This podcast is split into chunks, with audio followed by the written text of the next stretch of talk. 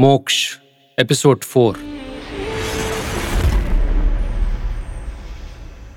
Hardy पर hospital में हमला होता है, पर वो फिर बच जाता है और वो तय करता है किलर को ट्रैक करने का, लेकिन वो किलर उन्हें कार चेस के बाद टक्कर मार के खाई में गिरा देता है। अब आगे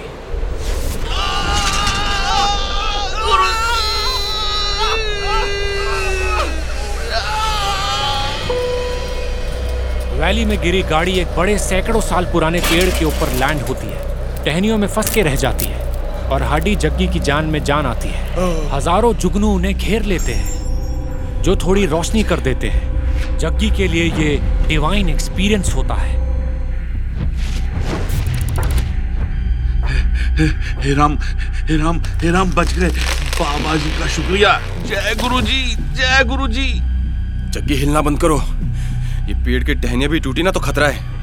हम जमीन से अभी भी तीस चालीस फुट ऊपर लटके हुए हैं। जी हुजूर, हुजूर आसमान से गिरे और पेड़ पर लटके हैं, पर अगर ये आज पेड़ ना होते ना तो जान जाती, पर गुरुजी की कृपा से ये पेड़ हैं। पैनिक मत काटो जग्गी, मुझे सोचने दो, नहीं तो ये मिली दूसरी जिंदगी भी जाएगी।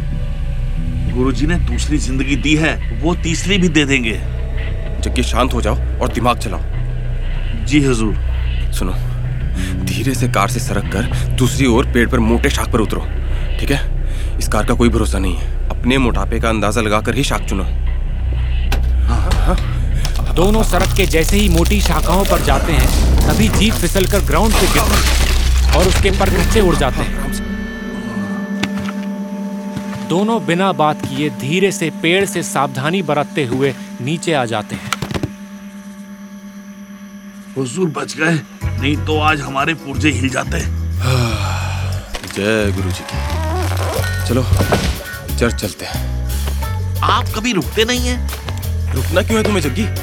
वो किलर खुला घूम रहा है और हमारी नाकामयाबियां उसे मजबूती दे रही है। मैं नहीं रुक सकता। थोड़ा सांस लीजिए हुजूर, अभी अभी ट्रॉमा से बाहर आए हैं। मेरी तो फटी पड़ी है हुजूर। देखो, उसे रंगे हाथों मुझे अभी पकड़ना है, ठीक है? देरी नहीं कर सकता। ये कॉपीकैट किलर ही हमें मोहलत देगा असली को पकड़ने में। जबकि तुमसे आर्ग्यूमेंट नहीं कर सकता, मैं अकेले जा रहा हूँ। हार्डी जमीन पर मिली टॉर्च को उठा लेता है जो उनकी जीप से ही गिरी है, और वो अकेला ही चलकर जंगल से बाहर निकलता है। उसके पीछे मजबूर जग्गी भी आता है। तभी किलर की गाड़ी दूर से गुजरती है। हुजूर, किलर की गाड़ी। हम्म, देख पा रहा हूँ मैं भी। इस कॉपीकैट किलर को पकड़ के धोना है। आज तो यमराज के दर्शन इसने कराई दिए थे। आग लगे इस गाड़ी को। तभी चलती गाड़ी में सच में संयोग से आग लग जाती है। शायद टक्कर मारने से हानिकार को भी हुई है। किलर तेजी से बाहर आता है। जय गुरुजी, जय गुरुजी, गुरुजी की कृपा हुई है। मैंने कहा था ना हुजूर, गुरुजी की कृपा होगी। जग्गी बच गया और भाग रहा है। चलो, उसका अंत समीप आ चुका है। अधर्मी, रुक रुक रुक साले। हार्डी उस संदिग्ध के पीछे भाग पड़ता है, पर दोनों थके हुए हैं और हार्डी को सीने में बेतहाशा दर्द होता है, जिसे वो सहकर उस आदमी के पीछे भागता है। वो वैली की चर्च में उसे भागकर घुसते हुए देखते हैं। ये पापी तो वैली के चर्च का ही लगता है। चलो, असली तहकीकात अब होगी। बस आंखें खुली रखना है यहाँ से, ठीक है? दूसरी ओर चुड़ैली उन्हें देख पा रही है। देखो, कैसा निर्भीक प्राणी है ये। इसे ईश्वर ने नश्वर बनाया है, ये नहीं जानता? हमारा एक ही इतिहास रहा है, जिसकी वजह से तू आज भी तड़प रहा है। वो है जो हार नहीं मानता। मूर्ख है तू, मूर्ख। नहीं, नहीं, मैं इसे मूर्ख नहीं कह सकती। ये जुझारू है, जुझारू। महान देवता इसे देख ले, मिल जाए।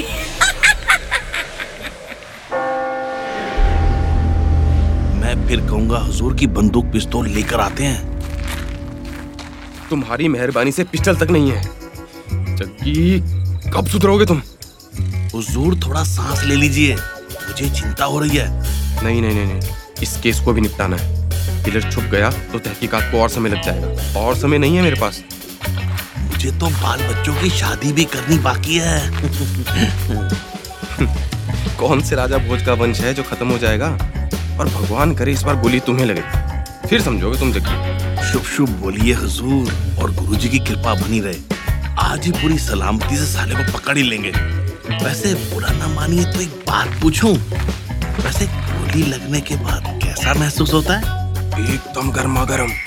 जहाँ गोली लगती है ऐसा लगता है कि लोहे की गर्म रॉड ठूस कर।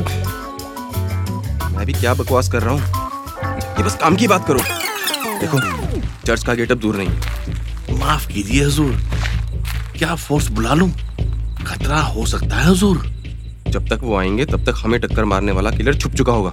मैंने कहा ना, मुझे कोई डीले नहीं चाहिए। तुम बस मेरे पीछे आओ। चलो हुजूर, यहाँ के फादर मुझे जानते हैं। ये तो अच्छी बात है, तहकीकात में आसानी होगी। और मेरे फादर के बड़े अच्छे दोस्त थे, और फादर हमेशा यही कहते थे कि श्रेष्ठ बनो। एक सेकंड, कौन से फादर? तुम्हारे वाले या चर्च वाले फादर? चर्च वाले। मेरे वाले तो कहते थे कि ये अपने फादर्स की बात बंद करो और मेरे पीछे आओ। एक मिनट, वो कौन है? वो ब्रदर है, मेरे फादर के सामने बनाया गया। फादर ब्रदर लगा के कंफ्यूज मत करो जग्गी, कॉन्सेंट्रेट। साहब हम चर्च के रेजिडेंटल में आए हैं, यहाँ के फादर्स ब्रदर्स और पॉपिल्स ही मिलेंगे ना। पॉपिल? You mean pupil? आप जानते हैं फिर भी।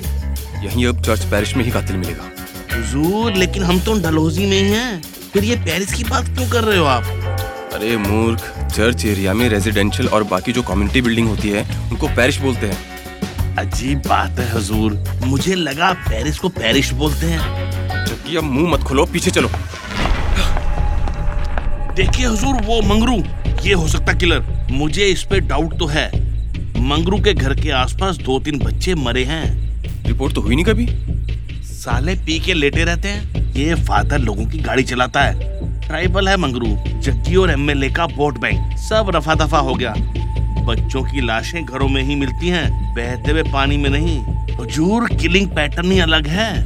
तुम फालतू की बातें करते हो, और ये सब गॉसिप क्यों नहीं बताते? सर आप और हम इतने करीब कभी आए तो नहीं। जग्गी तुम्हारे लक्षण ठीक नहीं लगते मुझे, लेकिन पहले कार की पूछताछ करते हैं। अंदर जाकर उन्हें फादर जॉर्ज मिलते हैं, जो बड़े शिष्ट व्यक्ति हैं। डलहौजी में उनकी बड़ी इज्जत है। वो हार्डी को जानते हैं। पादरी साहब। Yes my son. इंस्पेक्टर आप आप तो हॉस्पिटल में थे। जी फादर, पर बात ही ऐसी है। आ, आपके पास ग्रीन एम्बेसडर कार है? जी हमारे पास है। मंगरू ड्राइवर ने कल ही स्क्रैच मार दिया, क्या कर सकते हैं। देखो शाम से ही पीकर लेटा हुआ है। जिसने मुझ पर गोली चलाई उस कातिल की कार यही है। माय सन, पर मंगरू किलर नहीं हो सकता। I know him. देखिए आप लोगों के पास राइफल बंदूक है, कोई विंटेज पीस, क्योंकि मुझ पर उसी से गोली चली है। Oh my God. थी तो, पर कल दिन से अलमीरा से मिसिंग है। आपने रिपोर्ट की? नहीं, हम आज सुबह करने ही वाले थे।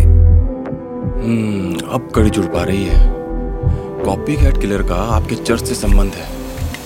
तभी ऊपर रेसिडेंशियल बिल्डिंग से फायर होती है, पूरी दहशत फैल जाती है।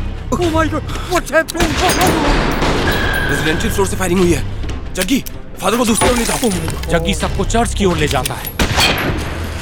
हार्डी भागकर गोलियां डॉच करते हुए सीढ़ियों से ऊपर आता है। जैसे ही लॉबी में आता है, तभी ब्रदर शूटर भी वहीं लॉबी में उस पर बंदूक तान देता है। रुक जाओ, तुम उस दिन बच गए पर आज नहीं बच पाओगे। देखो ब्रदर, मैं जानता हूँ कि तुम असली कातिल नहीं हो, पर मैंने कत्ल तो किया है। पर मैं फिर भी पकड़ा नहीं जाऊंगा।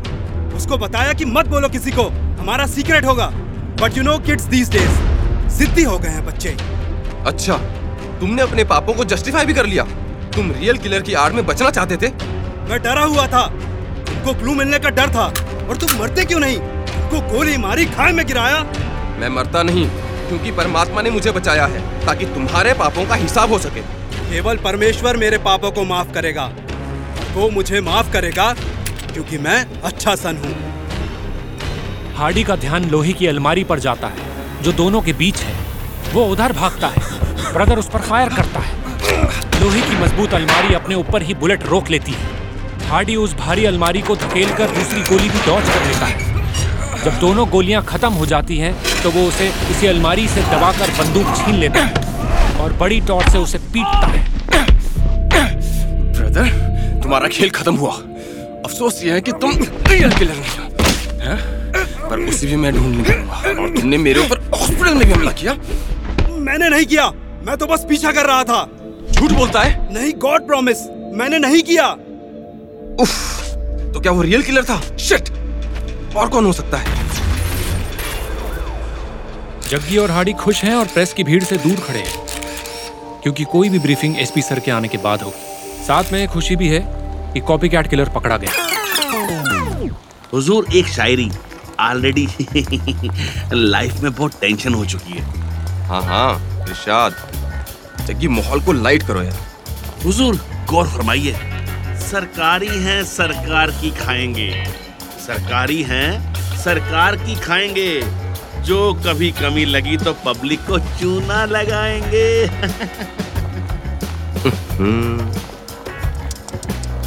निहायती गंदी है, निहायती गंदी। और इसमें जो सिचुएशन है ना, बहुत डिमोटिवेटिंग। या यार जग्गी, प्लीज कुछ और, एक और ट्राई करो। ओके हुजूर। हम्म हाँ, मैं बचाता रहा दीमक से घर अपना, मैं बचाता रहा दीमक से घर अपना, और चंद कुर्सी के कीड़े पूरा मुल्क खा गए।